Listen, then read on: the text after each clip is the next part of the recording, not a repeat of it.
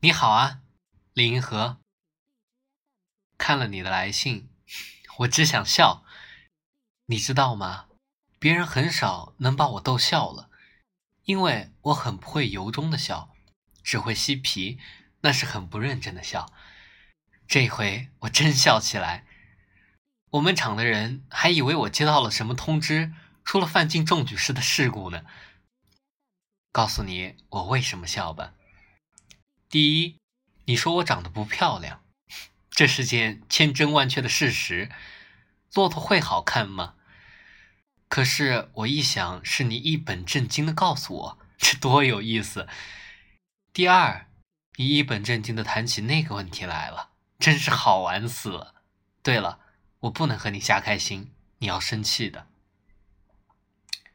我和你说，你真是一个再好不过的人。我走遍世界也找不到你，太好了。你想知道我对你的爱情是什么吗？就是从心底里喜欢你，觉得你的一举一动都很亲切，不高兴你比喜欢我更喜欢别人。你要是喜欢了别人，我会哭，但是还是喜欢你。你肯用这样的爱情回报我吗？就是你高兴，我也高兴；你难过时，我来安慰你。还有，别爱别人。可惜的是，你觉得我长得难看，这怎么办？我来见你时应当怎样化妆？你说吧。至于那件事情，我还没有想过呢。你知道吗？我从来都不好意思想象和谁做那件事情。